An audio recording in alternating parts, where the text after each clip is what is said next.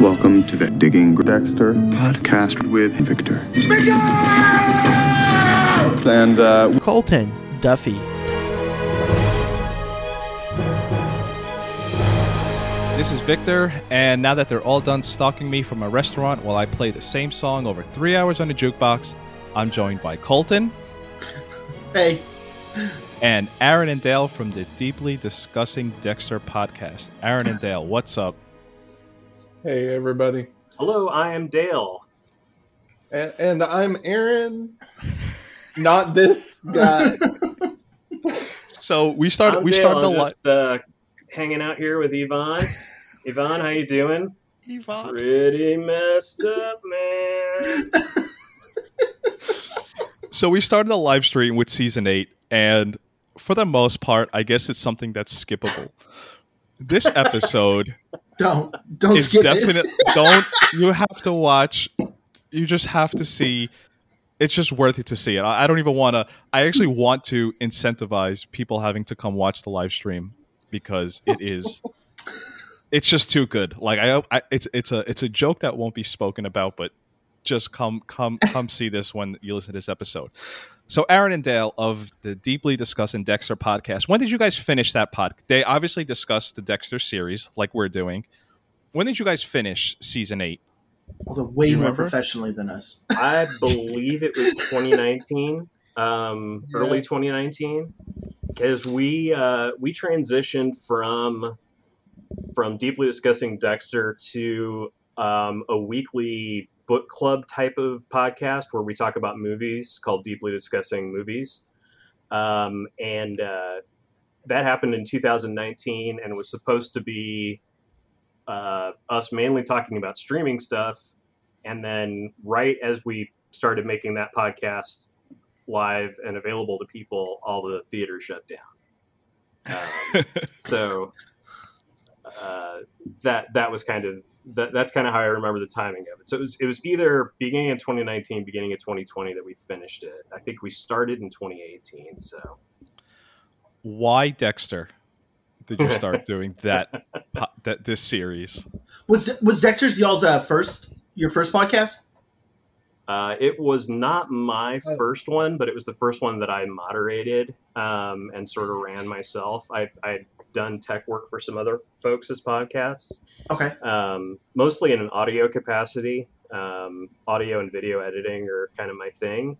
Um, but uh, as far as Dexter goes, um, so I had uh, Brooke, who was on uh, our podcast with us. It was there were four of us. It was Aaron, Brooke, uh, Zach, and myself.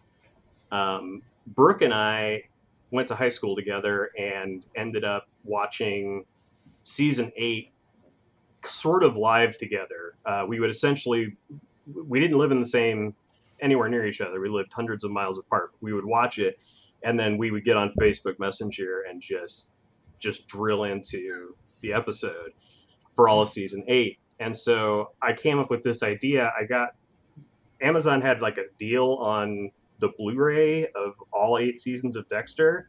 And it was like, well, I don't really need to own all of Dexter, but it was cheap enough that it was actually cheaper to just buy the whole series instead of just the seasons that I cared about. But Yeah. don't Um, need to and- own it all. and I wanted um, what I was looking for originally with that was was um, special features, particularly commentaries. I really love going into commentaries. It's one of the only reasons I still do any physical media.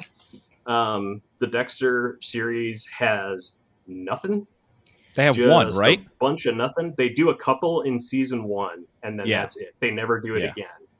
Um, there's one with the cast and one with like the executive producers in season one, and that is all. Two episodes out of the 96. So I came to Brooke and I was like, "Hey, what do you think about talking about this again?"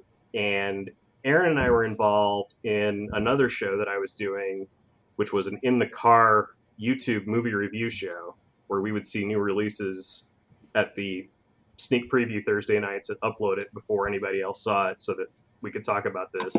So I got Aaron in from that, and I got Zach in from that, and uh, and we were like, okay, are we really going to take on 96 episodes of television and and put them out every week and record them and put ourselves through all of this again. It was like, well, let's let's let's do a pilot episode. Let's let's do the do the first one and see how it goes. And we watched the pilot and we were like, yeah, this will be great.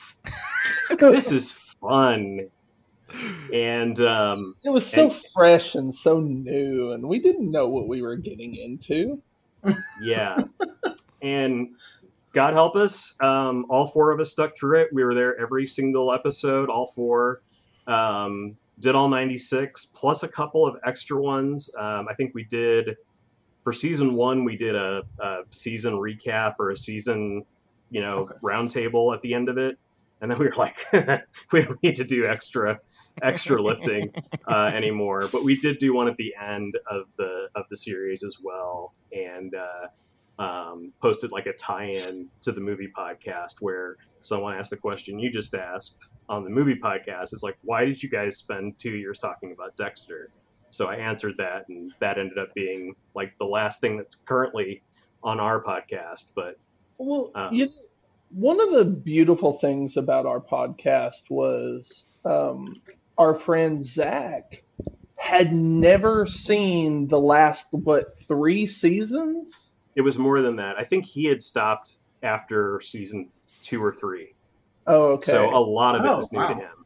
Yeah. yeah. So He didn't we have were- Showtime all through that period. So, like, I think he lost Showtime after season three with Jimmy Smits. And th- like that's all he would talk about was like I just I saw through Jimmy Smits and that that's it. It's like oh okay, but we So- need somebody fresh to come look at this, and that was part of the fun too was watching him squirm his way through it. So So, Mhm. yeah, so th- so they had me, Dale, and Brooke completely jaded and broken. And then we had Zach, who was like, you know, that wasn't bad. It wasn't bad. It was fine.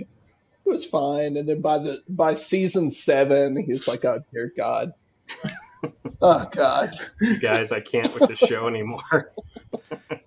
so the, let me ask you guys since we obviously you guys we all know about the reboot coming up do you guys plan to tackle that as well Well, yeah, that's Yeah. our plan. Um, Oh, and cut him off. We can't have him on, Victor. Cut him. No. yeah all right. thanks for being here guys we'll talk to you later well, that's our plan, and and and maybe you know you guys could give us some. I mean, I was going to ask you back the same question: what why you guys are doing Dexter, um, but also if you wouldn't mind, because one of the things that that's um, a challenge for us is that uh, we with with both of the the deeply podcast, the Dexter one and the movie one, um, we we bank a bunch of episodes so Mhm. that if we have a week where people are out on vacation, you know, especially with the Dexter one where all it had to be the four of us, sure um, we would bank up a bunch of episodes and then, you know, start releasing when we were two or three months into recording. right Um, with the new series, it's it's a real it's it's tough to decide whether we should let it all come out and then go into the studio and talk about it, or whether we should try and do it week to week. And then if we do it week to week, should we release it week to week? And like, right do we make that work? And um, and yeah, trying to juggle that with the other podcast is going to be challenging. So, what are your thoughts on that? uh, I- I'll let I'll let Colton chime in around the time he comes in. But basically, I started. I had a Six Feet Under podcast that I started myself. Oh God, four five years ago now. Fantastic tor- show. Towards the end, it is. Uh, towards the So end good. of the Six Feet Under podcast, at the time, my girlfriend, now my wife, um, she was like, it, it was kind of like, hey, I kind of want to get in on this, and I always liked Dexter. It's just one of those shows I liked, Sure. and I said, oh, kind of like how you guys had it. She had never seen it. All she knew was Lumberjack, because that, that's kind of like what Oh. if you don't if you don't watch Dexter, that's like the pop culture thing, like you know. Mhm. So we had a thing going for seasons one through four. Like she'd never seen it, so we're watching the end of season four, and we're all like, "Oh my god, I can't wait to hear how she responds and everything." hmm She couldn't have not had a more lukewarm re- reaction. She was like, "Cool, cool, Rita's dead," and we're, and we're all sitting there. We're all sitting there like, Rita, like, oh my god. And she's like, Yeah. cool. Like, what are we eating for dinner? Um, so she kind of got soured on the show. She was just like, I'm not buying it, and I get that. Like, you know, there's Dexter is one of those things, not for everybody. right? Um, and I'll never forget. We were out for New Year's dinner, and I was like, "So we we were gonna we stopped season four. We got married, and then we were gonna continue." And then we said, um, "I was like, hey, thought your relationship would end if you got to season five.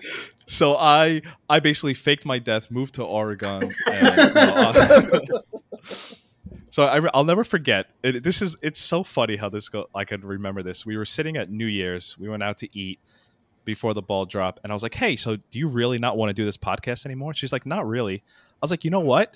Can I tell you how it ends?" She's like, "Sure." So I'm like, "All right." There's Barrel Girls, right? And do you know Tom Hanks? Okay, you know Tom Hanks, right? he do you know Edward James Olmos? He's not real, but he's okay. So there's, you know, so I'm like, and I was like, as it's coming out of my mouth, I'm like, wow, I I think I have. All right, so pandemic happened. I did season five by myself. I just clipped a bunch of crazy audio. Doing something by yourself is one of the hardest things ever to do. Mm. Um, if you're just talking to yourself like a madman, kind of like I'm doing right now. Season five, I stopped, and I, I think it's, there's an episode out there. I was like, I'm done. I don't even want to do this anymore. I'm out. There is. there is. There there is hundred percent. I will I will go ahead and interrupt him because this is actually where I come in. So he releases an episode. I I learned I, I had a podcast uh, prior to this, uh, bootlegging. A, it was a, a Boardwalk Empire podcast, right? I learned how to do podcasting from Victor um, due to his Six Feet Under. I had done like some like um, listening in and learning and stuff like that. So I did that podcast. That podcast ended, and he was ending his, and he was he's just he has this episode that's just like, look, guys, I never thought I would do this. I'm not doing the last season. This is kind of what I think of it. It sucks. Into the episode. Thanks for listening, everybody. And that was it. And so like I'm I I have become friends with Victor over the years um, because of podcasting and stuff like that. I've actually met him in real life. And I'm like sending him a message, and I'm like, bro, what the fuck? You can't end your episodes like this. Like you gotta like go through it. And he's just like, nah, dude, I'm done. I can't do it anymore. He's like, thanks for kind of giving it into me, but I just can't do it. I was like, all right, well, I think you should do the last season. No matter what, you have to do it. They then announced this new stuff, and he messaged me. He's like, hey, bro, you want to do this season? Let's go. so What was you know what's you're crazy? welcome. what was what was cr- what was crazy in that? Um, I forget her name. Amy, Amy, Amy on the Facebook. She she she pointed it out to me. In that, I was like a beaten down man in that last episode. I was like, guys, listen, bet. I don't I don't want to do this any even anymore. Like whatever. And I was like, I don't want to hear anything about they're bringing Dexter back. It's never going to happen. I guess if the show comes back, I'll do it.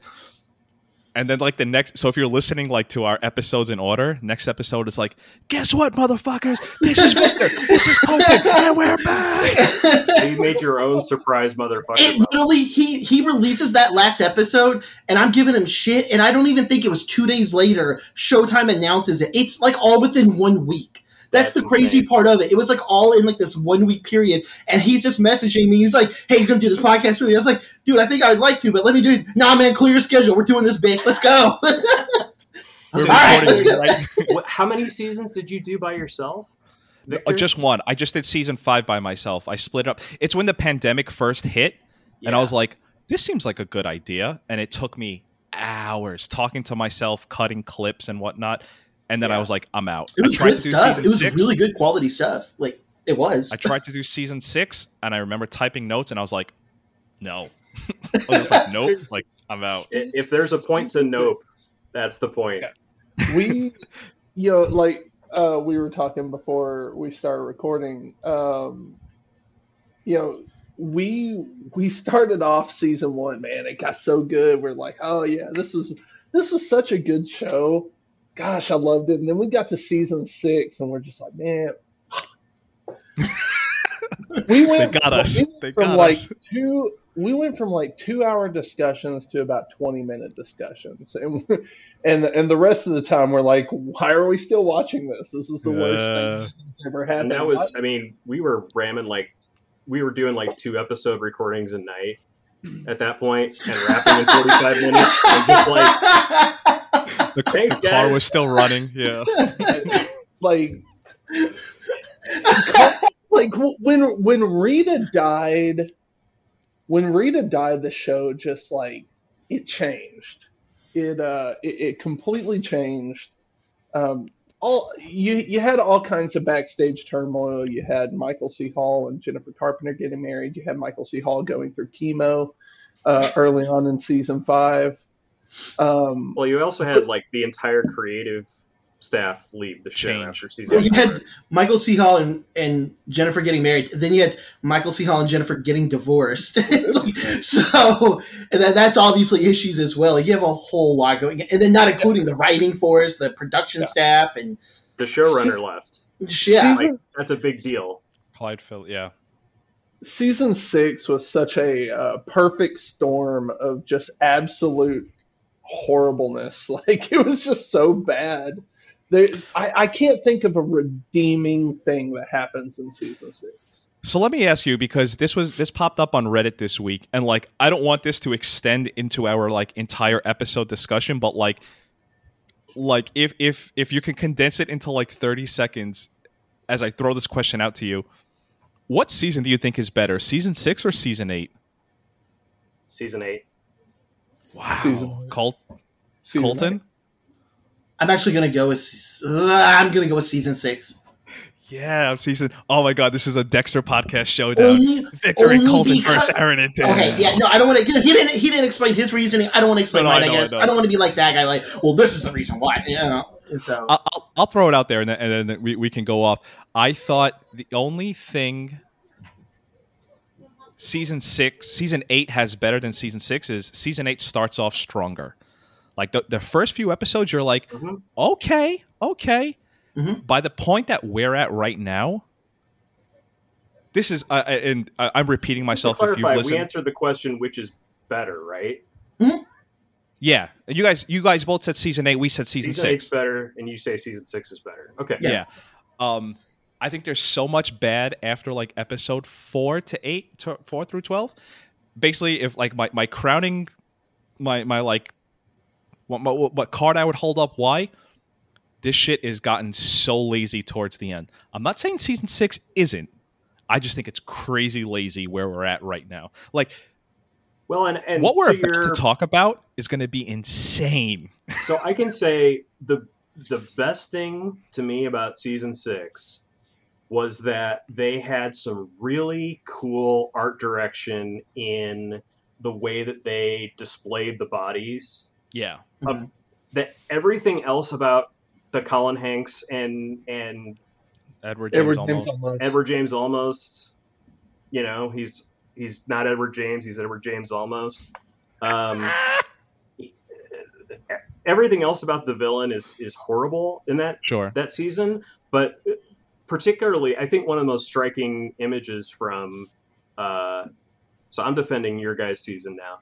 Um, one of the most striking images from Dexter is the horses with the half mannequin, half people Yeah. thing on it. Yeah. I think that was really strong. Um, and yeah, I, I, I could get into my reasons for why I think season eight is better. Um, but you know, it's it's really it's it's really a race to the bottom. It's it's who's Sure, the king of the yeah. trash pile with those two. Yeah. So No, if okay, it, to give like if season eight was, and I guess it's technically not the last season now, so I may, I may in a way change my mind later. I don't know if I will or not because it is kind of still the last season. But I think the reason I put eight so much lower than six is because it was the last season. I guess I'm expecting so much more out of it. Like if if there was a, if this was season seven and then there was something else after this, I may look at this season different, but it was like this is your final moment. This is the last chapter. You you you've got to end this. And, and kind of what Victor is saying, this is what you're ending on. It's this, you yeah, know, if I if I put all of which is a bias on my end. So if, if I put all the hatred for the finale onto season eight, then it's easy to make it the worst, right? It's it's easy to take the finale and just spread that out and say season eight's the worst because of the finale. Uh, Yeah. But I don't I don't extend it that bad. And Dexter has had some garbage finales in its past. Oh Yeah. yes, Some garbage season finales in its past. Like two, terrible. Um, there's there's plenty of bad ones out there. So So with, with with that being said, debating what's ter- I'm sorry. I'm sorry. I didn't mean to cut you off, Aaron. Did you have something to add on that? Uh, I was going to say one one of the big things that that you can hold against season eight is if you watched it while it was happening, um, and the reason being the biggest reason season eight was so was was viewed so badly is at the same exact time Yes. Breaking yes, ending was Yeah. the same time and slot. went out on the highest of highs. Right. And- right. you, when you have your finale airing, you, you've got Breaking Bad's finale versus Dexter's finale on the same exact night at the same exact Yeah. time. Brooke and I were Oh, watching yeah. Breaking Bad live, and then watching Dexter from DVR, and then having our late night "What the fuck, Dexter" conversation. It was it was rough, man. Did Like you- I was watching both, and it was just like this is the worst thing. Dexter should just have not aired tonight. They should have. You you guys are familiar with Monday. you guys are familiar with Reddit, right? Like you know what when I when I talk about okay, and I'm only bringing this up because our guest last week brought this up, and it, it it's one of like the funniest thing. I feel like it's like a piece of Dexter trivia now. On the night of the Dexter finale, this is again he brought this to our attention last week. Yeah, Up until they announced the new season of New Blood, the highest rated post on the Dexter Reddit thread sub was someone posted. Uh, so they were they were a week apart. So the, the finales didn't air on the same week. Right. The second to last episode of Breaking Bad happened on the same night of the Dexter finale. So like we all waited one week for the finale. On the night of the Dexter finale, someone posted an episode discussion of uh, Granite State, which was the second to last episode of Breaking Bad, and it was the number one post on the Dexter sub up until like whatever a year or so ago and change. That's just that's so telling, and you're so right about its moment in of time in history of like where what it was contrasted to. Um, with that being said, do you guys have high hopes for New Blood? Like, are you in? Are you like? We're we're excited for it because Mhm. we're sort of like leading right into it, and like we're. I, I think uh, I don't know, Colton. If I speak for you, cautiously optimistic. yeah. I would that's say where that, I'm at as well. I'm gonna let Aaron go first here. I want to believe. Like I, I really, do. I, I want to believe that Dexter can be what it was. But uh, Come man, on, tell it like it is, uh, Aaron. I've been hurt before, right? like, Michael C. Hall is such a fantastic actor, and, and they managed to get Jennifer uh, Jennifer Carpenter back, Right. and uh, they've got Clancy Brown coming in as a supposed villain, and Dexter versus the Kurgan. like it's it's on, on If paper, Queen's not in this, I swear to God. on paper, it looks so good, but after watching the, I- I watched uh, both of the trailers they released, the teaser Right. and the full full length trailer, and I just can't help but think like, man, yeah, maybe they should have retconned some stuff. Ah, Go back and and like, no, no, let's just let's go back and, and remove that. so I've been I've been pretty guarded about it, uh, but I, I I do think that bringing Clyde Phillips back and and trying to do ten episodes is smart. I think, um, you know, not not making it as uh, not making it as like let's make a better finale, but making it as it's its own kind of side story thing, uh, Mhm. you know, or, or epilogue to the story thing makes sense. Um, and I like the idea of Clyde Phillips returning because his seasons were obviously on a better keel. Um, it's also good that Showtime has had these past eight years to figure out that running Dexter into the ground was a mistake. Um, So that they don't try and do the same thing again and hamstring the writers the way that they did with the regular show. Um, I I watched uh, the episode you guys did two episodes ago. Um, the last one you did without a guest, and you were talking about the guest, and I ended up watching his video um, based on your guys' suggestion. But uh, I didn't actually. I haven't watched the trailer that you guys are all talking about that apparently has Harrison at the end of it, Mhm. you know, or what might be. Harrison at Right. the end of it. Um, so I heard you guys talking about that because I think that had just dropped right before that episode you recorded, and you Sure. actually, spent, I think, more time talking about that than the uh, than episode seven or whatever it was that night. But uh, so yeah, I, I, I, I'm optimistic that it cannot make it worse. It cannot make it worse. It's not going to fix the show, but it can be its own standalone thing that that I can I can be interested in as a fan of Michael C. Hall and a fan of Clyde Phillips and the returning cast. Okay. It's something I haven't considered. Can it make it worse? You would have to think there's enough brain trust there that at worst it's as on par with season 8. Like that's something I didn't even think about like can we further damage our Dexter so, like, reputation? here's the Is that thing, even 'cause, like, possible? Because for the Yeah, longest that's time, actually a really good Dexter's- question. Dexter's finale has long been been set as the gold standard of how to completely ruin a show. It- Like yeah, the, no, the finale is the worst. But then Game of Thrones came along. they're always compared. They're always, Always, compared. always. Always compared. The reason I think Game of Thrones is worse is that Game of Thrones is so the whole thing is so about what the ending is going to be like, right? That's Right. the whole. It's literally the name of the Game show. of Thrones, right? Right. So the ending being as botched as it is for Game of Thrones retroactively destroys the rest of the show. Like I will never sit down and watch the first season of Game of Thrones again, even though it's a great season of television, because I know this is all leading to, to nothing. Dexter, I That's hated good- that That's a really finale. good point. I really hate that finale.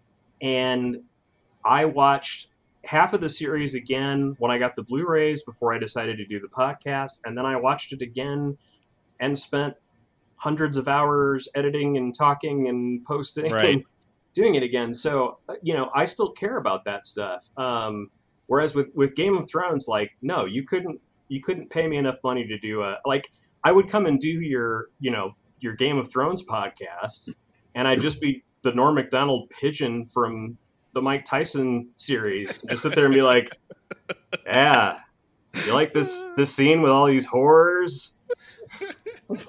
We're having we're having fun watching horrors right now, aren't we?" the the most amazing sorry the most amazing thing about game of thrones and and i guess to your point i can't believe the damage the finale did where it essentially left pop culture like Yeah, just it just we went from an obsessed Sunday night, you're in your seat. If you don't watch Game of Thrones, you're so out of the loop, like you can't even talk, you can't even be in the con- you can't be with the cool kids. yeah, To it's like it never happened. yeah. Uh, It just the other week, we're having a discussion of the greatest shows, and I'm sitting Mhm. there saying, I think Sopranos and The Wire is one A, one B. You could flip flop, and we're going through other shows, and it's like, hey, what are we missing here? Oh my god, we no one even brought up Well, Game Ga- of Thrones.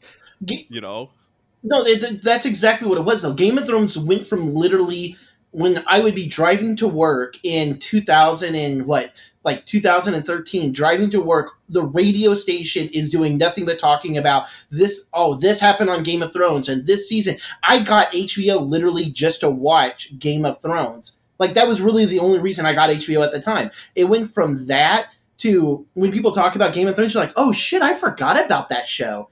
Oh, that was on, right? That had the the dragons and stuff. Like people don't talk mm-hmm. about it. Yeah. The, the closest thing I can compare it to, like in other pop culture stuff, is the difference between the way people feel about the Lord of the Rings movies and the Hobbit movies. That's yes. Oh, yeah. where everybody is still all about the Lord of the Rings movies, and The Hobbit is always just mentioned as an afterthought. Like, yeah, they did this. It was an experiment. It was bad. It was a mistake. You know, it's the same people and a lot of the same ideas and technology, but they did it. They did it bad the second time. But thankfully, they're two separate trilogies, and you don't have to see the the bad one. You can just see the good one. And you know, like Star Wars, it was. I was just about to say, right. it was a prequel that we went into. Whereas when you make a sequel to something, then you start retroactively. You have that potential to retroactively uh, destroy it again. And so, uh, one of the things that I did on our podcast when we were going through season one was that uh, I realized a lot of complaints that I had at the end of Dexter had actually always been there, and I just never really noticed them because Yep. the the acting and the writing and the directing made up for a lot of faults uh, early on. But those things become so much more apparent when they're just holding on to nothing, when they've got no bones to them at all.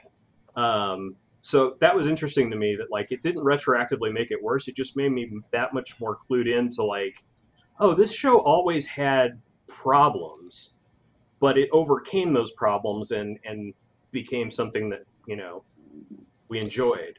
Do you see some of that in this episode we're about to discuss? Oh, God. well, let, let me let me let me take that moment there to let, let- I want to uh, sort of uh, uh, what's the word? Transcend whatever Transition. the word is. Transition. Thank you. Transition. T- into Speaking of Star things. Wars, screen swipe. Okay. into two things. One, um, Colton had sent me something that I want to bring up on air, and I forgot I was going to br- mention it at the beginning of this episode, Colton, but I'm going to say that this episode is actually sponsored. Um, can I say "Happy Cup" by Jess? Yeah, yeah, yeah, yeah. Follow. Uh, their Instagram is at Happy Cup, Happy Cups by Jess. I'll link it in the show notes. But Colton and I guess Jess sent me these cool as shit mugs, which may not work out Oh, in the. Zoom, where it has and there's like blood at the bottom. So you're That's awesome. drinking. She sends you blood to drink. It's awesome. Yeah, it's amazing. Yeah, and that's- has my name on it. And for some reason, um, she who won't be named.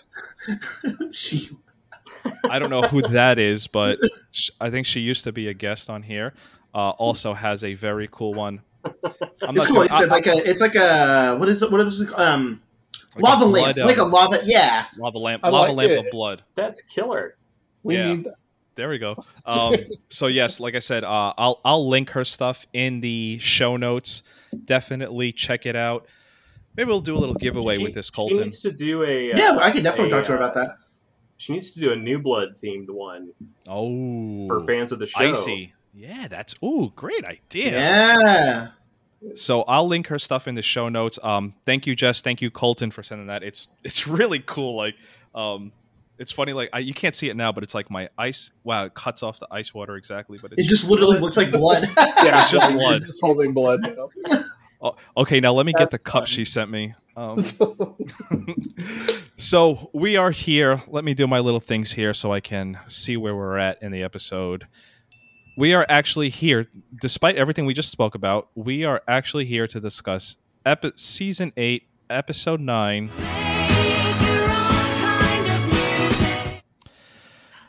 And Very nice. every episode I start to say, wow, this is where the decline happens. This is where the decline happens. This episode, more so than any others, I made sure made sure Marissa to watch with me. Straight up laughing. Like I'd be like, watch this, watch this, watch this. And it's Hannah in a bright pink dress. And she's like, what? And she just starts laughing. That, that's her incognito mode. let me let me let me start here and then we could get into more specific stuff does anyone have a positive slash highlight from this episode is there something you'd be like you know what i actually did like Ooh. Um, i Yeah, wish I'm i had actually- a cricket I'm- sound Yeah, no, I'm actually really trying to think. I'm not trying to be a dick. I'm actually really trying to think now. I, I have Uh, one i have one thing but it's it gets swallowed by everything else. But if by any chance Yeah, Something you go and I'll think of something. I liked that. I don't think it's properly. This is this is such a backhanded way of saying this. I like how there's like this sort of. he was so smart to do the thing with the DNA under the table. It was very convenient plot wise, but the idea that while I don't think he ever got trained in doing this, but the idea of like that Zach, he's such a twisted person that he was like able to put. I don't know how Oh, he got a perfect piece of hair. Hair. Yeah, I was like, oh, that's like that's like decent. It's very Right. convenient. That's like the most positive thing I could be like. I kind of like that. All right, I've I've got one. It's it's it may be more tenuous than yours. Um, mine is that uh, I always love when the show brings out scumbag Quinn. Uh, so my my positive is the scene where uh, Quinn invites his ex girlfriend to meet his cur- current girlfriend. Because scumbag Quinn is awesome like that. So good. So good. Oh. Anyone else with any positive? Because uh, um, I, I, I do have a bit of a positive. Um, Mm-hmm. For the last, you know, season and a half, uh, Deb has been having a rough go of it. mhm. And this episode gives us a, a bit of a return to how good of a detective Deb actually is. Like, there's a reason Deb exists. I'm Yeah, down with right. that. This Yeah. this episode brings it back, and and Jennifer Carpenter is is just phenomenal in this role. Like it, it was, I- can't imagine somebody else taking that role, and and this episode reminds you of you know when when Rita died, there wasn't Dexter kind of like didn't have a heart of the the, the show didn't have a heart anymore, and and Deb became that right. and uh, f- from being beaten down and and just everything that happened in season six and seven uh, to see her return to form here uh, it was a very positive step for me You've won me over. I'm taking that one. Yeah, I'm, I'm taking that one. Wait, no, no, I- I'm taking that one. That's a really good and one. then, and then Quinn kissed her and ruined everything Scumbag Quinn. damn it So, so, and I'm just, I'm just, I'm just gonna see here. Like, I'm not sure if we, if we all have one. Does anything, anyone have anything negative about the episode?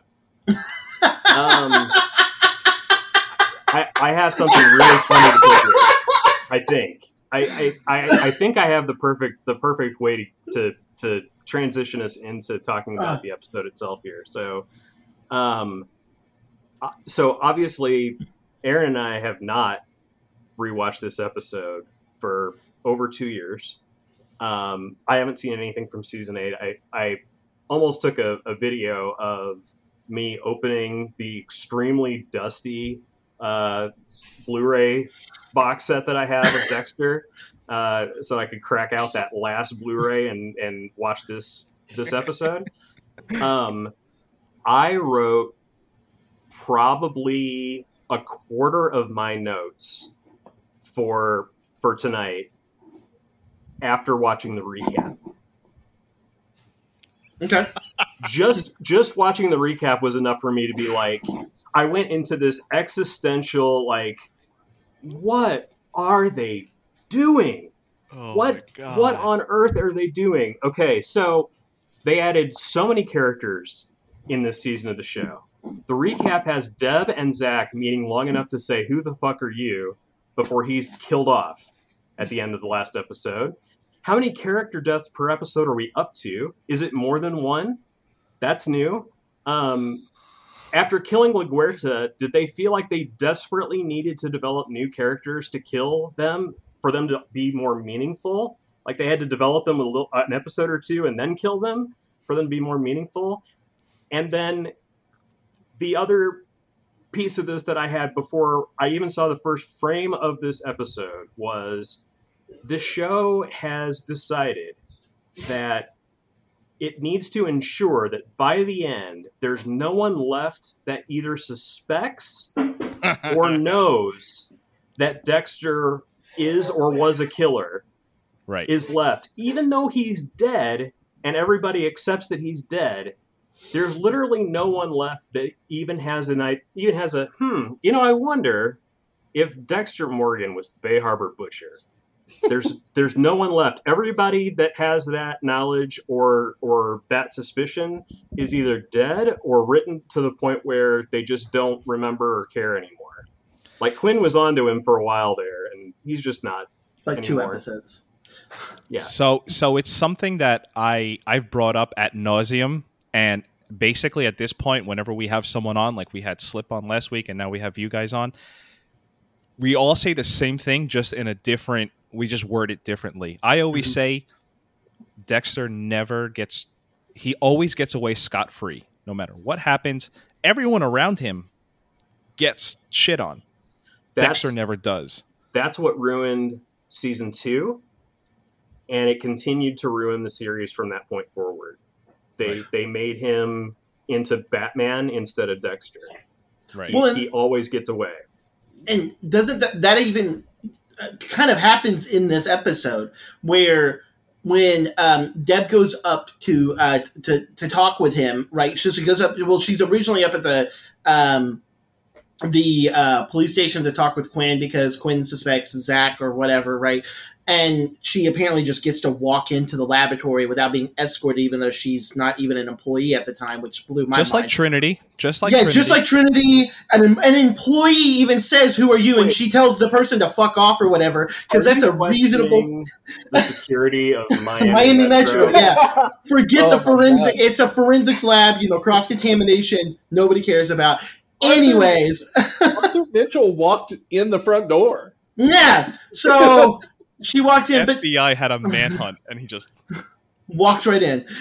go ahead. Cole. Um, but when she goes in there, because she even mentions like, because you know, uh, and I was laughing. I listened to y'all's uh, two episodes of y'all's uh, podcast, this one and the next one, and I was really laughing at y- y'all brought this up. How much time she's needing? Everything's about time. Y'all kept going on about that. I was like, I didn't realize how much she says. I just need more time. Like it's like ever. so, Episode after episode, she needs more time, but she was and she then goes. Angel just gives her the badge anyway. Yeah, it just gives her the badge because that's completely normal. So, but before that, she's in the laboratory. She's talking with Dexter, and the Dexter even says like, "Oh yeah, um, oh well, don't worry about Zach. I've killed her, or uh, he's dead, and I took care of the body." She's like, "That's why I can't be a cop. You know, I, I'm constantly gonna have this." And I was like, you know what? That's actually a really good statement she's saying. It's it's a, it's a fair statement for the show. She does want to be a cop, but she's actually making a reasonable judgment and saying, you know what? I can't be a cop because of this. And it's not until he's leaving that all of a sudden she's like, "Yeah, I'll be a cop." So Dexter wins. Dexter, it's always his thing is what wins in this. Yeah, It just it, it pisses me the fuck off. dropping into it like I did, um, coming in, you know, and, and having not watched it in forever, and and having written it off as something that I'd probably never see again. Um, the way that I can sum up this episode i- i- as quickly as possible would be to say that everything in this episode is tell and not show. Mhm. Everything is conversation, conversation, exposition, exposition, set up for the next thing, remind the viewer that that this is why Dexter's doing what he's doing because he needs to do this to do that to get this person to do this thing so that he can go here with Hannah and Harrison and that's what they want and and it just keeps doing that. There's literally one action scene in the entire episode. It comes at the 50 minute mark. I'll talk about it when we get there because it's So- amazing. so to your point, right? Let, let, let, let me give some let me give some of this episode shape and form.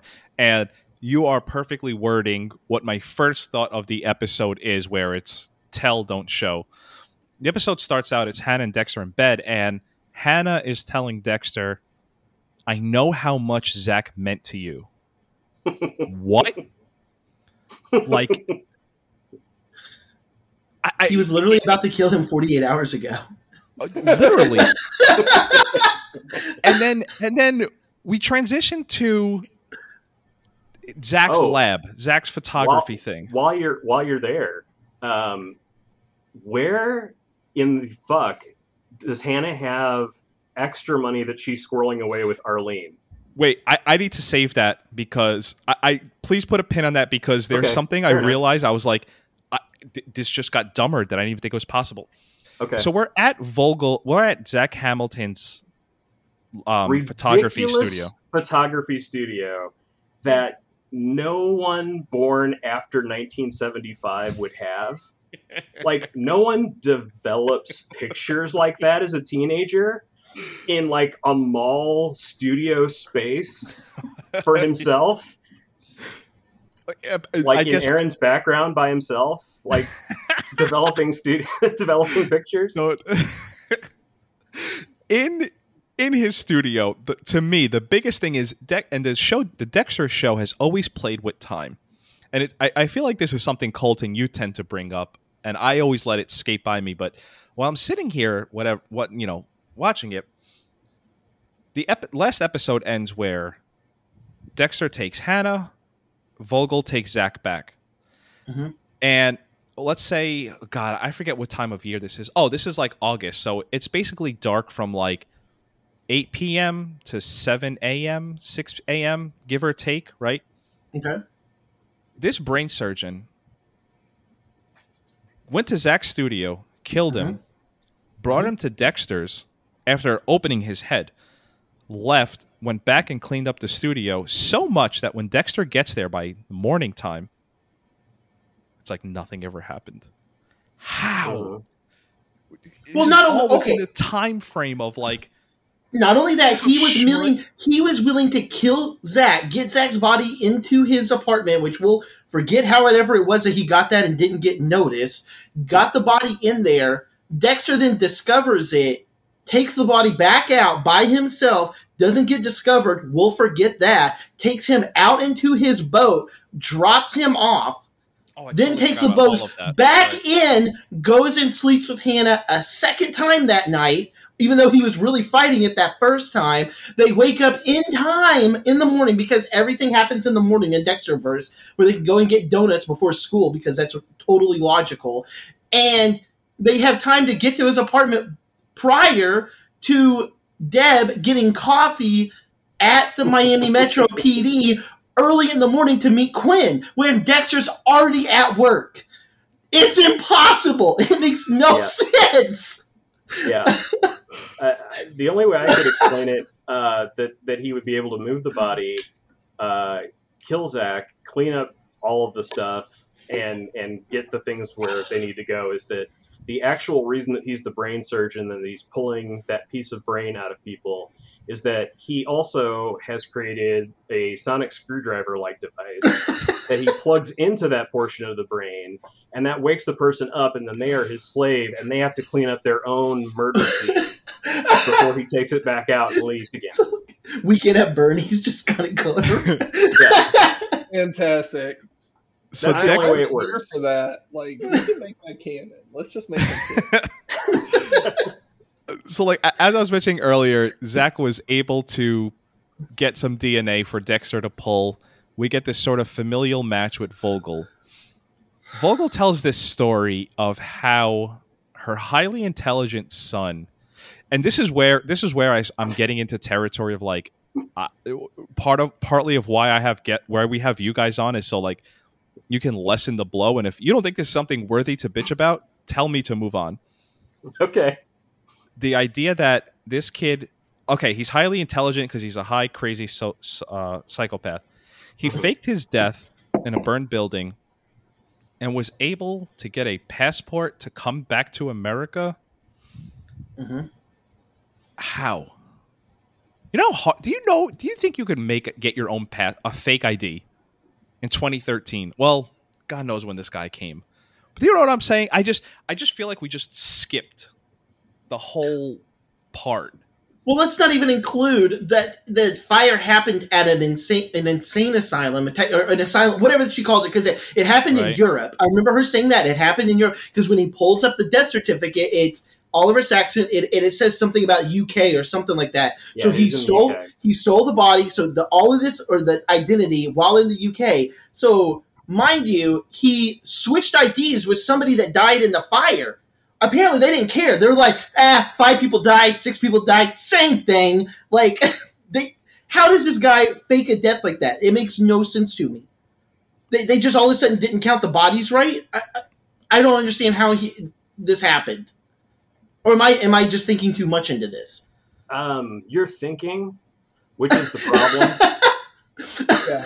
The the writers desperately want you to move on to the next plot point, uh, And I'm which is so- why I- they don't spend any time talking about it. And I'm so I'm so glad you brought that up, Dale, because the next plot point is Vogel hands Dexter a baby picture of her son. Mm. And Dexter, this software we all have, uh, you know, if you, if you have anything above Kirkland Windows special Vista, Macaulay Culkin. anything anything above Windows XP, and since he hasn't spoken enough, I want to give the floor to Aaron here. In maybe one of the craziest scenes in television, and not like crazy, like I can't believe that just happened. End of season one, Game of Thrones. Dexter has software that I don't even know how to describe this because it's so insanely crazy. It's essentially like a really, really bizarre Photoshop filter system. My, That's, my wife like, said that's how they drew the interface. It was like a Snapchat filter. Yeah, Aaron- they drew it to look like Photoshop. Aaron, reminds do you remember the first time you saw this? And just put us there if you could even remember the first time you watched this. So I, I can't remember exactly the first time I watched this. Um, it would have been when it aired, but um, I can tell you how I felt rewatching it.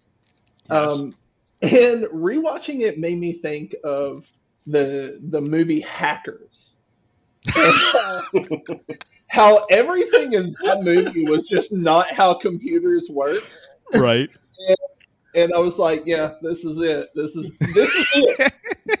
this is it right here. This it, and the best part is they had the guy, the actor who played Oliver Saxon, take a picture in the exact same pose. yes. Yes. so when he compared the photos, it's the exact same head Same tilt, head turn, everything. I like. How did this even happen? Who looked at this and thought this is okay? It's uh, sad when they're making CSI look believable. That's how I view this. You're making I s- this show, yeah. I, I said this last episode where uh, we talked about like social media fuck ups where some company accidentally tweets the wrong thing. Um, and you think about like, wow, how many levels did of that did that pass through to get approved? How, when you're trying to finish a season, how crazy it is is it that this got approved? Like the showrunner we're talking about, right? Clyde Phillips left, Scott Buck is in. At some point, they showed this to Scott Buck, and he saw them, you know, triangles and you know shapes and ninety-seven percent match, and he saw that and he goes, "Yeah, "I like that. Yep, Yep. that's that, good." That'll that, that works. Um, so when I rewatched this, because you, you had given me like a little uh, a, a little bit of a heads up that this was going to happen in this episode. Mhm. Um, when it got to the final version of the age progression, I just said Draco Malfoy. ah, I knew he Like, looked familiar, but it yes, it looks just about like anybody, really. Um, the fact that Dexter can connects it to Saxon is is bizarre, um, but it's what the show needs to happen. You know, hey, Yeah, that- he, that's what needs to happen. he had met the guy, what, twice? Right? Like, Yeah, and, like in and- passing. like in passing, and his immediate thing, Cassie's boyfriend. Like, that was exactly like, no, there's no way. Well, and Cassie's boyfriend looks like um, like low rent Ryan Gosling. Huh? yes, yes. I, I guess in um, in theory, this was a decent idea. Um, in practice, it just didn't work. Like, not only does it look like absolute garbage, uh, you just you have to make incredible logic leaps like that. Like Dexter just remembers this is a guy who, with everything staring him in the face, could not figure out that Edward James Olmos wasn't really there. hmm But he figured out that, That Edward James Olmos guy- couldn't pop out of a trash can like he does. Yeah, that this guy was Oliver Saxon. Like, come on, man. Yeah. Um, so, like, the police do have really advanced age progression systems and really advanced facial recognition features. Looking at this and how it was done um, from a graphic perspective, you're absolutely right. They they had the picture of Saxon posed exactly the same. I'm I'm pretty sure that the amount of red eye that's in the original photo, the the the child photo, is is there to hide the fact that the eye color doesn't actually match, but also because they've already already in the child version, it's the act it's Saxon the actor's eyes in the child photo. So the real magic is that they've they've messed up that eye, that red eye on purpose enough so that as a human being, you're watching those eyes and you're watching the face grow around those eyes and do everything, and the eyes are always perfect. And there's a reason because the eyes are always the same. They're just changing how much red eye there is, and and and the, the brow doing insane things that brows don't do around it. Um, as they as they build this insane Draco Malfoy character.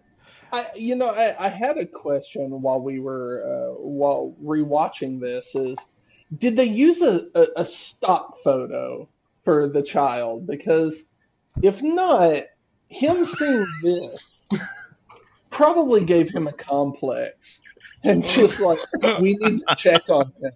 We need to check. We need to find him and make sure he's okay. Because like Yeah, that picture on a milk bottle was like, you're looking for what now? every Have you white guy ever. Are you possessed by demons? I think I think to Aaron's point, I think and I think this is the best, the most positive way you could sum up season eight while not trying to be like to try to completely shit on it. Is I think season eight, to me, perfectly summed up is good ideas executed poorly. Mm. The idea of a Dexter protege, okay, the spiritual mother who was always there. Oh, Yeah. the you know it, it's just a lot just that just sounds great like he said like all right we're gonna make this leap executed i've uh, i've been saying it for the longest time of well season eight lazy this is just Yeah. lazy Well, you know, this is a, this is the second time they've broached the subject of Dexter taking on a protege. Because way back in what season two, we Three. had Jeremy Downs. oh season one yes yes yes yes Yeah, okay, jeremy season downs one. the um Season Yeah. one. A- And, And- that's that that idea comes from the books, right? Because aren't Cody and Astor in the books like his proteges? they're a little Yeah, bit more sinister Yeah. yeah Yeah, They have they're- they're tendencies. straight right yeah, oh yeah yeah by the, like towards the end right yeah Um, Um, so Yeah, I, I wrote down when uh, uh, before when you were talking about the uh, the blood that Zach put underneath the desk. Vogel says that Zach acted with extraordinary calm, rational thought. And when you look at this whole episode, you just think, you know, if only we had that. if only Zach, if only Zach had been the one that was on charge of this whole show. Yes, if only Zach had been the Scott Buckstops here of this show. Um, because when the buck stops with Scott Buck, to, Scott to your Buck. point, we we get the uh, we get this this horrifying photo, this uh, uncanny valley of of Saxon, Saxon Malfoy, the Slytherin version of Saxon. So, so there are some things about that scene, um, him him putting the blood on the bottom of the desk, uh, that that are just weird. Um, one, uh, I don't know if you've ever had blood on your hands, but when you have blood on your hands, it tends to get everywhere. There is no blood on the bottom of that desk except what right what was put there. Um, but then after Dexter finds it, he he presents it, his his theory to uh, Doctor Vogel. He's like, "Well, um, you know, I'll take this back." You know, Zach uh, Zach probably left it for me. Um, I'm going, or whoever, the the, the, the damn kid. I like it. I Uh, like I like how he's giving up while he's talking. He's like, ah. I can't He- even he, with uh, this. Go ahead. He- I'm he- sorry. He's like, I'm gonna I'm gonna go back and check this. He left it for me, and Vogel says, "Well, if this is a clue, what else would it be? What are you talking about? Why else would there be blood on the bottom of this desk? What else could this possibly be other than a? clue?" So I, I, I, I so some- something here, and um, we were talking a few episodes ago in the new Dexter trailer. I kind of like isolated some audio so you could hear the little Dexter theme pre- uh, presented a little bit more clearly. And I did that here with this scene in this episode that I, I don't know if you guys caught on, but um, Deb comes to interview Jamie, and as soon as Deb walks, Deb walks in the house. Uh, we have this little um, from Harrison. Look, Aunt Deb, I can write my name. That's awesome. So I I I, cl- I, I- I looked at I, I wanted to isolate it by itself, um, and I wanted to see exactly what was being said. So I, I don't know if you guys heard it, but I, I'm going to play it here. Look, Aunt Deb, I can write my own name. That's awesome. like I felt the same way. Like re- listening to that, as soon as he said that, I was like, "You can write yourself out of the show." what I, what I desperately wanted at that point was for us to get the first ever Harrison voiceover. So we're hearing Harrison's thoughts right after he says that. So it's, Look, Aunt Deb, I can write my name in the snow. Oh my god. Um when after De- that after Dexter I think it's after this scene that Dexter 100% confirms it's Daniel is Vogel's son. The way this show and I, I guess we've well actually I don't think we've talked about this part yet but the show is trying to tell us it's like this big reveal like kind of like a, a, a, the way the ice truck killer thing went down. Like oh my like this is his this was dexter's brother. And w- while watching this i got like trying to like analyze it right where we have to sit here and talk about it.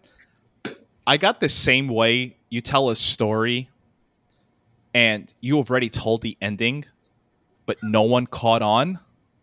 Yeah. so you're just like yeah and then it wasn't him. And it's like oh oh that's the ending. Okay. Oh this is the big reveal. This is the big reveal that this guy that we don't know is a lot of it same thing with hannah once we get to her. I just don't ca- it, it didn't make us care enough that like and they're this big reveal and it just doesn't they don't equal you know Well, my whole thing on that, and I actually I I have a whole like note on this is it would have been kind of interesting, I guess. It would have been like a little bit more of a oh my god, had there been like I don't know, a hint of her having kids before this episode? She never even hinted. Had had she first been around Dexter and been like, you know, I had sons at one point. Had one of them lived, maybe they could have been, you know, like you or you know something. But no, she's never once even made a hint of having a kids, and then all of a sudden this episode, oh well, I had two kids actually. One of them was murdered by the older one. Did I not tell you about him? He was in an insane asylum. Oh, but he died in a horrible fire. Maybe it's him. All in the course of two seconds. Oh, okay. And then two scenes later, we find out that Saxon is that son. Oh my God, he Right. is. Well, can, can, I, can I ask y'all a question, Victor? Yeah. Um, do at this point, what we're episode nine, do you even care about Vogel at this point? Not, I don't anymore. I'll be honest, so not anymore. At the beginning of the season, absolutely. At this point, her whole character changes this episode. It's like a whole new character to me, and I don't care about it. your question is a valid Yeah. question because Right. I think the the finale just aired and I saw like my Facebook um, comments made on this day and whatnot. And I, to me, I was such. Uh, I- I spoke a lot about this last episode. I, I'm a way different television viewer today than I was during this time. Mhm. I was holding hope that this is all going to be one huge blockbuster finale. Like Vogel's going to take off the Scooby Doo mask and it's going to be the ice truck killer and Trinity is actually Quinn and like, you know, just crazy like it's not going to be this bad. To the point where and I think again it happens this episode. I had this little thing in the back of my head. Matthews was somehow an overarching has to do with everything. Because even there's been a lot of like so awesome. hey tell tell me something tell me something about zach where's zach does you know um, before you tell anyone else that zach you found you find zach let me know first. So i thought and and the idea of like vogel being the real dexter brain trust so to answer your question it's not that much i cared about her. I just thought she was another cog in the dexter ending machine that i thought she was going to play focus more um so I thought this was just like another step it, into everything. It's it's so it's so obvious in retrospect that they're trying to ape the ice truck killer storyline. so obvious. Yes. Mhm. That's what they want to do, and part of this thing where I was talking about, you know, right from the recap, where there's so there's all these new characters. You know, Vogel is a new character. Saxon is a new character.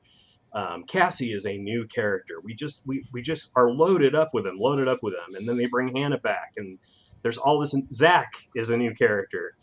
Um, they they build all of this stuff in, and it's almost like their idea was, well, in order for us to make the Ice Truck Killer uh, twist work again, we have to have a big enough cast of potential red herrings that it could be.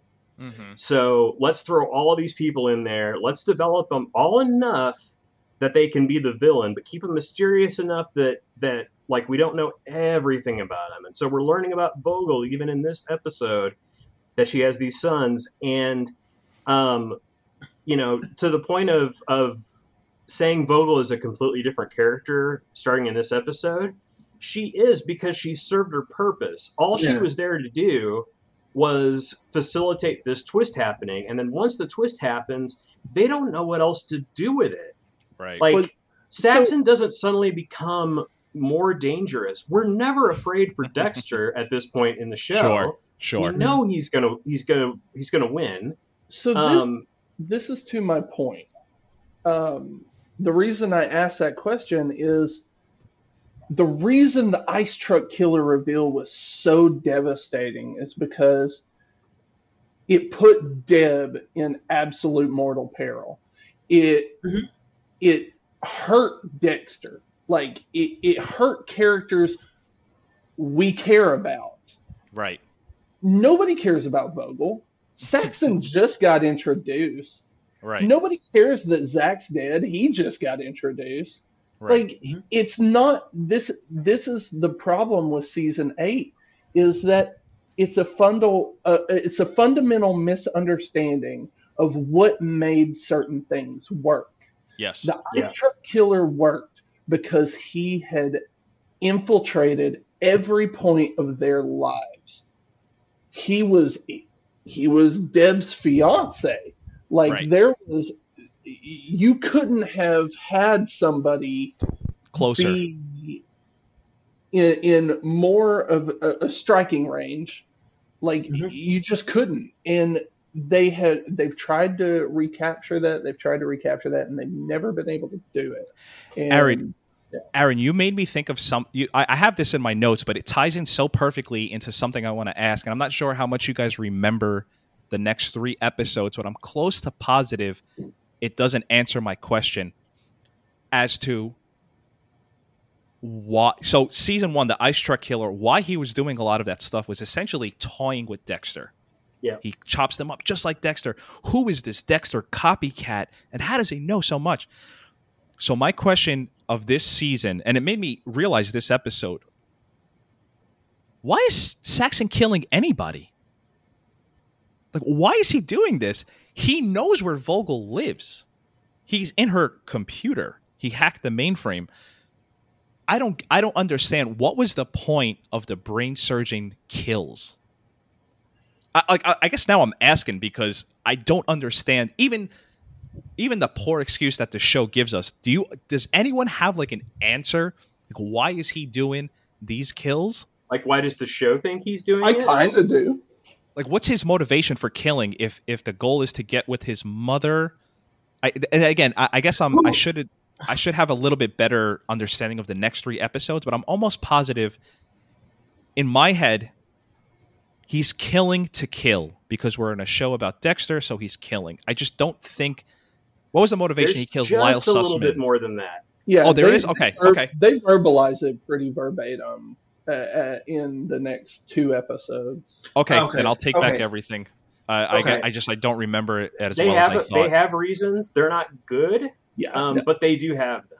okay, Yeah. okay. It- I take when I you take back when you hear it. What it probably was is when you heard it, it didn't make sense to you because it, it doesn't make any sense. Okay, uh, okay. It That's doesn't probably why I raise the remember. stakes. It doesn't. Yeah. It, you know, it's just another like. And then he was doing it because of this. And then, hey, look over here. Hannah's doing something. Let's watch Hannah. She's pretty, right?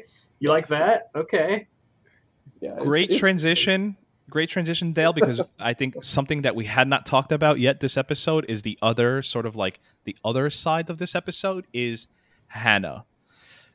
And I asked you earlier to put a pin on it that Hannah has half a mil just sitting there from her friend Arlene. A few hours prior to this episode beginning, Hannah was ready to get on the plane. hmm no mention of the half a mil. like what changed? She was she was, and she wasn't gonna get on the plane with a plan to get the money. She was getting on the plane. The So- half a mil gets brought up hours later. magically she she says in that scene that I was that I was talking about before when they're in bed at the beginning that she can't withdraw any more money from her dead billionaire husband's account because he's dead and she's on the run and they know who she is like Kenny Johnson from The Shield is Mm-hmm. the marshal chasing her in this episode, and uh, uh, she says just like you know in passing, you know, sort of like you know, you know, I I, I did have this four hundred one k from back when I worked at, at QuikTrip. Um, she's like, I was sending some money to Arlene over the years, um, and uh, you know that's why Arlene has has nicotine patches now and lives in a nicer house. Um, than she did before, uh, so that we can bring Arlene back and and and have that that funny little scene with with Dexter and and the the Clayton. deputy marshal. Mm-hmm. Yeah, Clayton. Uh, so yeah, one of the Winchester brothers from. Sorry, he looks like one of the Winchester brothers from Supernatural. Every time I see him, he's got like the same outfit on him. I'm just like, oh wow! Like, it, didn't realize Dean and Sam had a had a third brother. That's cool. sorry, I can sorry. I can probably give you guys the space to talk about everything more if I just get this out at the beginning. I, I've complained about this the last two episodes. yeah, the idea that a federal marshal is out hunting Hannah. I mean, I think Dexter says like she's too dumb to still be in Miami. I've said this again. This is multiple episodes in a row. This episode it actually elevates because she was wearing white previous episodes. hmm A neon pink. pink dress, tall, beautiful, and blonde. Well, isn't this the episode they have? He has like the two, like the passports next to each other. He goes, he's like, they do look a lot alike. That's because they're the same person. Well, this, so First th- in this episode, and this is what I was getting at when you asked me to put a pin in it before, was that so they have the scene where Dexter is with Arlene and Hannah at Arlene's house. There's a knock on the door. Dexter, who has just met Arlene, says, "Answer it. Pretend like you haven't got a care in the world."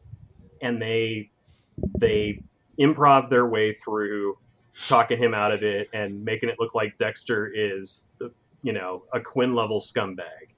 You know, moving on to another another you know trashy girl or whatever.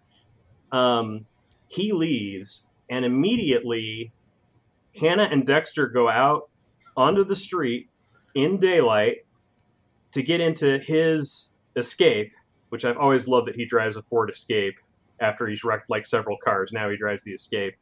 Uh, she comes out in that. In that okay. she comes out in that. Uh, uh, thanks for the dad joke, Horn. I appreciate it. Uh, Neon she pink. comes out in that, in that neon pink really dress, and yeah, she's a beautiful blonde woman, and yeah, I- I think in my head, even watching this again and remembering like how stupid the writing is, from seeing Kenny Johnson, the guy who plays the Marshall Clayton, um, from seeing him in other things, like other well written, awesome things, like The Shield, he was one of the regulars on The Shield. I think that him telling Dexter that she must she's she must be out of town by now, you know, forget it. I think that's a ruse and that he's setting Dexter up to fail and that he's going to be sitting there and that's what the end of that scene is going to show that he's been staked out there because he knows Hannah's in that house. Mhm. He knows it and he's got him. Because we need that person in the story at this point. We don't have that person. There's no Lundy. Miami Metro is completely inept. There's nobody left there that Right. that is going to figure this out. And so you need a new Doakes character A who's this sort of threatening, but on the authority side, not on the psycho killer side. Yeah. We have no fear of him taking out a psycho killer. He's he can do that all day long. Mhm. But him keeping his reputation, that's something we haven't seen threatened in a while, and that is the thing that they just completely gloss over and forget about for for all of this season at least, if, So if I- not more. I have a couple things to say about that. Um, they've already introduced that character. That character is Jacob Elway. right? He, Yeah. he They just is they just like- amped up Elway. yeah, he's he's all about getting Hannah, and then Deb quits, and he's like, "I'm still going after her," and then he doesn't do shit. Um, Well, he handed it off to the, the He- marshal, and the yeah, marshal says you'll still get your Marshall, money not Lim. so that they can kill the marshal and keep Elway in the show for some reason. Uh, But uh, then you know you were you were talking about like Spoilers. he- Sorry, he- I don't know if we're supposed to Wait, talk what happened? Hold on. What? No.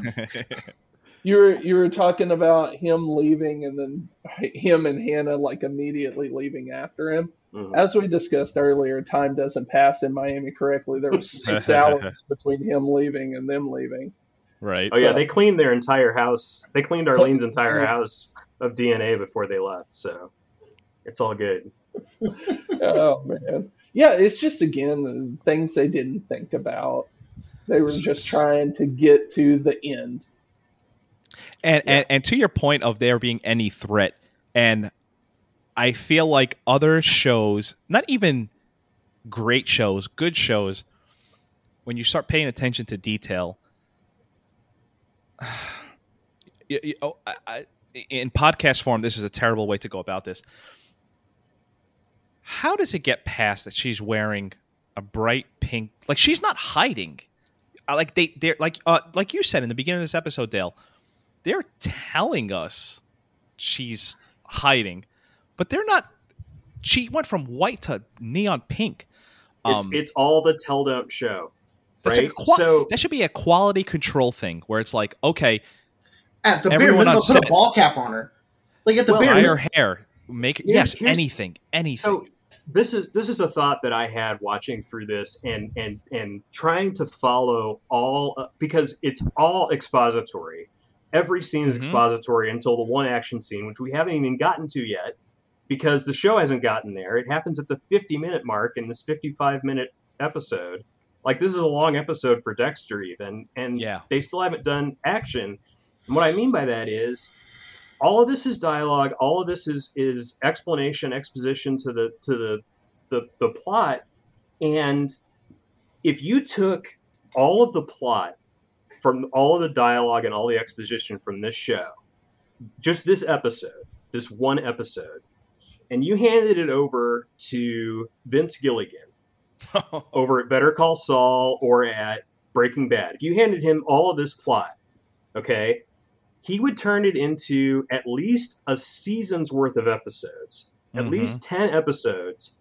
And every one of these reveals and conversations would be part of an elaborate setup where we're watching Hannah planting the flowers that she's going to use to make the poison that that Right. puts Vogel to sleep. Like everything is going to be crafted to this level where you're watching s- visual media, not people sitting and talking to each other. not not not people um, staging a radio play they might as well have the scripts in front of them. Like the, the artifice of of what they are doing is so so absent from the visual aspect of, of television that it's it's you can put on headphones, you put on wireless headphones and let this bitch play and just walk your house and you're going to get all the information because nothing visual is interesting or Uh. let's You know? let's stamp let's stamp your point and sort of close out Hannah before we get to the end of the Dexter storyline where it it's it, it, happened while watching and it made me realize why she said this. we got a scene of Dexter and Hannah and I'm talking I, I, I should have timed it, right? But I think it's within 90 seconds of them dialogue speaking. Hannah brings up moving to Argentina and Dexter agrees. Now, I, I know like there could be like an in love thing where it's like, I'll do anything with you right now, like yes, and then, you know, wow, that was crazy what we talked about. This actually happens. Um just the idea where it's episode Well, nine. he of- throws out he throws out Argentina in one scene as where she should go, and she she loves on him for that. And then in another scene, she says, "You and Harrison should come with me," and he agrees to that. So they do at least break it up into those two bits, but it does But if you, if you're in your in your example, if you had wireless headphones on and you were cleaning your house, you would probably have to go back to the TV and rewind. I think my audio skipped. Did Dexter just agree to moving to Argentina? like definitely my disc skipped, the streaming buffered or something, and you missed a giant piece of dialogue. yeah, I have nothing else to say besides crazy. That's it. Like, like I want to like sit here and like parse everything out smartly, but like I, I ain't got anything. I don't got no. He, he he's an absent father, so really, what does he have to say for in Miami? It's so great how little he has to do with Harrison. It's, it's like he is. Yeah, he is yeah. such He, an he absent owns this woman named Jamie. This this woman or slave? yeah, well, I mean that's that's how we you know we say it now that it's it, it's the 2010s at this point. You know, you don't say slave. He just Sorry. owns a woman. sorry, sorry. they they allude to it in one episode. Didn't she buy the apartment next door? I think he bought it for her. Yeah. yeah. How much money does he have? that's another He's- thing. he's- Uh, We've we've been discussing that so much. Like, yeah, He doesn't Yeah. have uh, he doesn't have extra Arlene money sending. right. He doesn't Laying have that much money. Um, so that I mean, to to close out the Hannah storyline and sort of come to somewhat of a conclusion of this episode. Vogel and Dexter cook up this plan where Vogel's going to meet Oliver at this restaurant through her blog, and since Oliver knows about it, and we're, we've gotten a lot of this, you know, uh, does this song make sense to you? And we keep replaying this song. Dexter drugs Vogel so he can go meet Oliver by himself, and if I had the uh, s- s- it's too much work and it ties up too much of my computer to actually display the scene where we kind of like watch and whatever. But the idea that this man just plays the same song in a restaurant and Dexter is vetting him, stalking him, and he's what would you guys say? Would you say that's 20 feet, 25 feet, or do you think it's more like 50 feet from where Vogel's sitting? Uh, I'm sorry, Saxon, the brain surgeon, is sitting to where Dexter is. Give the show the the biggest benefit of the doubt you Yeah. want. 50 feet yeah, let's, I'd say like you 40, 40, 50 feet. Let's say that. Yeah. And much in the same way, Hannah is wearing a bright pink dress. Dexter is wearing a bright neon blue shirt within eyesight. Just But and, and I, you know what? I forgot to clip it. On top of all this, and I know you guys are going to talk about it, but after all of this, he slashes his tires, he gets away. They make Michael C. Hall, aka Dexter, say, "Wow, he's good at this."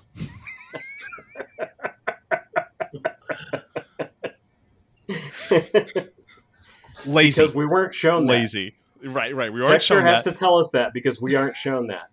oh, the Speaking of things-. Go ahead. Speaking of things we're not shown, um, so uh, one of the things that I really dislike about the direction that the show goes after a certain point um, is Dexter starts keeping secrets from the audience. Now, this has been a problem for a long time. This isn't new for this episode, but anytime Dexter keeps a secret from the audience, it bothers me because he shouldn't keep secrets from us. Um, he, he doesn't at, at the beginning. He everything about Dexter, everything Dexter knows, we know. And once Dexter starts withholding info from the audience, it's it's always a uh, Deus ex machina type of deal, and it, it's beautifully presented here in you know I just poisoned Vogel, or I guess he slashed my tires at some point. You know, wow, he's good. Instead of us learning these things with Dexter, it's so the the the drugging Vogel thing is just next level stupid to me because of how Dexter doesn't tell us that's what he's going to do. We don't have a scene where he and Hannah talk about it. They bother to show us him doing it to Vogel. Right. Like that scene doesn't even need to be there. He can just explain that to us Right. or or we can just see the the end result of that of her waking up and Saxon's at her house and she says she was drugged and maybe she was maybe she wa- like there's so many visual ways to tell that story Yes. that are that are better than this but we should know everything Dexter knows and we should know when he gets to that point where he's going to poison her or drug her or whatever Mhm. we should know that that that's what's going to happen um so I call the scene of of Dexter's stakeout the one and only action scene of the movie of, of, of the show because it's the only scene where things are happening that aren't dialogue they're shown and not told Mhm. and it lasts about 90 seconds it is Dexter outside, Saxon inside, Saxon playing the song, Saxon playing the song again, looking at his watch, looking at the clock, doing that thing. And again, here's where Vince Gilligan would have made this epic 18 minute standoff of him waiting, you know, him setting up before, you know, all of this stuff. No, the show gives up on even that after about 90 seconds and as Dexter say, he's been in there a long time playing that song over and over again. After showing us the clock, yes. After showing us the clock, it's like Dexter Dexter tells us what that we just learned through visual storytelling. Mm-hmm. just in case we missed it, hey, stupid audience, he's been in there a while. He's looking at the clock because he's been there a while. He keeps playing the same song. It's that Mama Cass song that we've talked about four times already this episode. I, and then he goes I- out and he slashed the tires. And how the fuck did he do that? We'll never know. I really don't have much to add, so uh, I'll let you guys take it. No, no, be, just because, like, I mean, like, I realized in an episode where we tried to, you know, we, we started, we tried to say something positive and whatnot. Um, I, I kind of don't have anything else on this episode, so I'm handing it off to Colton and Aaron here if they have anything about this spectacular 90 second action scene. it sounds so funny when you say it like that, and it's them walking. Go ahead. I- I'm also giving them a huge benefit of the doubt. It's way less than 90 seconds. Well, like, I, I don't have so much to say about that scene. Like, that's Uh-huh. that scene pretty much speaks for itself.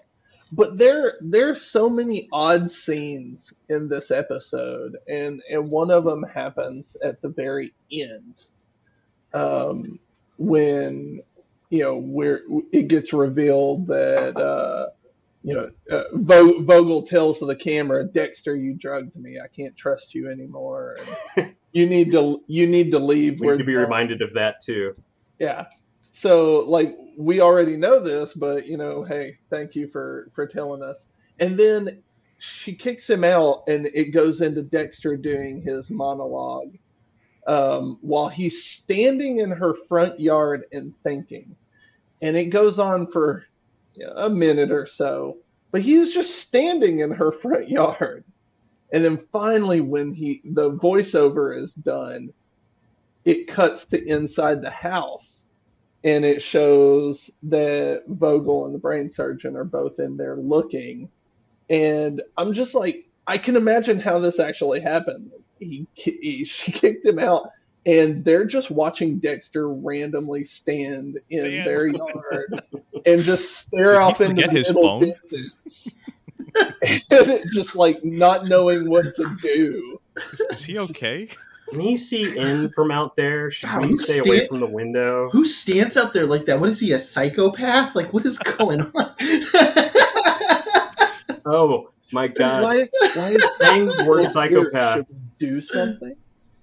saying the word psychopath, uh, there's a hysterical moment where Vogel waves away Dexter's attempt to describe what a mono- mitochondrial DNA search is, Star Wars. and then immediately takes the absolute longest possible way to explain to Dexter what a psychopath is. She's like, My son is highly intelligent right, right. but he doesn't have empathy. And then she says the word psychopath at the end of this. And you're like, yes, we know. you guys have talked about how he's a psychopath. We've That's the been whole point watching of the Dexter. code. Our guest last episode wanted us to count how many times, and I think he did. He did it, but I'm actually going to clip it to have a mega, a mega cut of, of things repeated multiple times. He brought us to us this challenge of how many times does Dexter say he's going to kill the brain surgeon. So I started with this episode. He says it six times, and I'll, I'll read what he says. But he says, "I'll find him and I'll kill him. I'll find brain surgeon and I'll kill him. Saxon needs to be stopped. Uh, I killed a messenger. It has something to do with the scene. Uh, Mhm. I'm taking care of Daniel, and then at the end, I'll kill Saxon. I have timestamps on all these because I'm gonna make a mega cut of like how much this happens. One, I, I do, I do have one other thing to, to add to the, the episode. I don't understand. So you you guys have talked about how inept Miami Metro is. Does Deb being back on the force change the episode at all, or or the this the the show?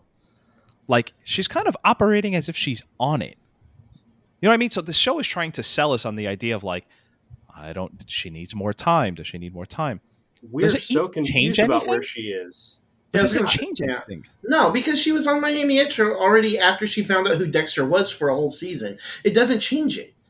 That's it what I'm I mean, saying. her, They're- going, trying her to- going back to it, it doesn't change it again.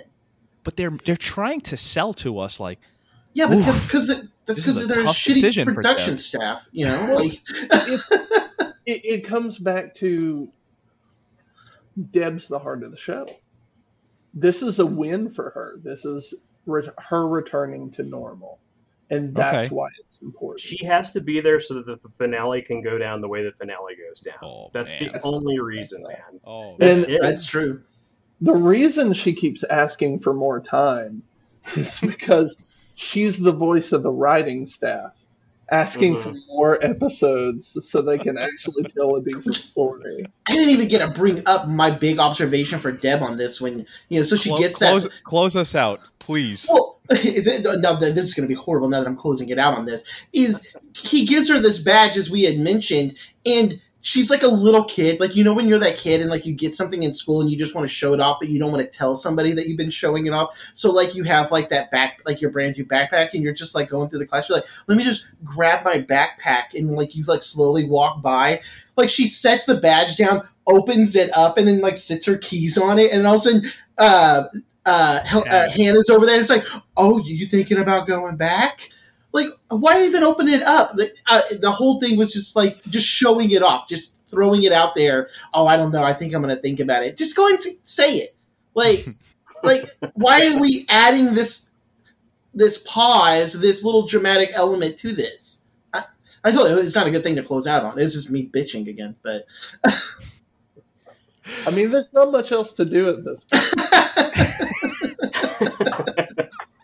There, there, there, there really is. I mean, is there anything you guys want to bring up? Because I'm that was my last thing. Just I didn't think it I, affected uh, the show, but please. I uh, uh, I, I want to go out and slash my own tires. um, uh, I wanted to bring back, um, and if if you guys listened to our episode, you probably heard this. But at the top of our our episodes, I go through like a real quick bullet point list of just what, What happened in the show. I thought uh, I thought a couple of these would, would be a fun one to to close out on. So on this episode, Vogel had two sons, but one killed the other. Saxon may be the living son who faked his death in a fire. Dying in a fire sounds pretty good right now. I think he closed this out. I There think he go. did it. we're done. There you he go. did it. Guys, where gonna go, where gonna go light a fire. I'll be right back. where can people find you once the New Blood season starts? Um, if they don't want to listen to me and Colton do this. Um, so take all of uh, our fans. Take all five. we're our website is uh, deeplydiscussingdexter.com um, you can also find us on facebook. Um, deeply discussing dexter is our our, our handle on there. Um, the dexter podcast we also posted in audio form on youtube. Um, for some reason we thought that was a good idea and we did it. Um, but we'll probably do it for the rest of the series now um, just for consistency's sake, and so we can maybe get that one lady back um, to, to weigh in. Maybe she's Oh. grown up over the last eight years. it's the same person. It has to be, right, Colton? I'll talk to you off, off air. It has Oh. to be the same one. Uh, I'm sorry, I didn't mean to cut I you mean, off. It has to be the There, same there one. can't there cannot be Two of that them. many Dexter super fans that listen to every episode of every podcast. So I bet you it's the same. There can only be two Vogel sons. It can't be three.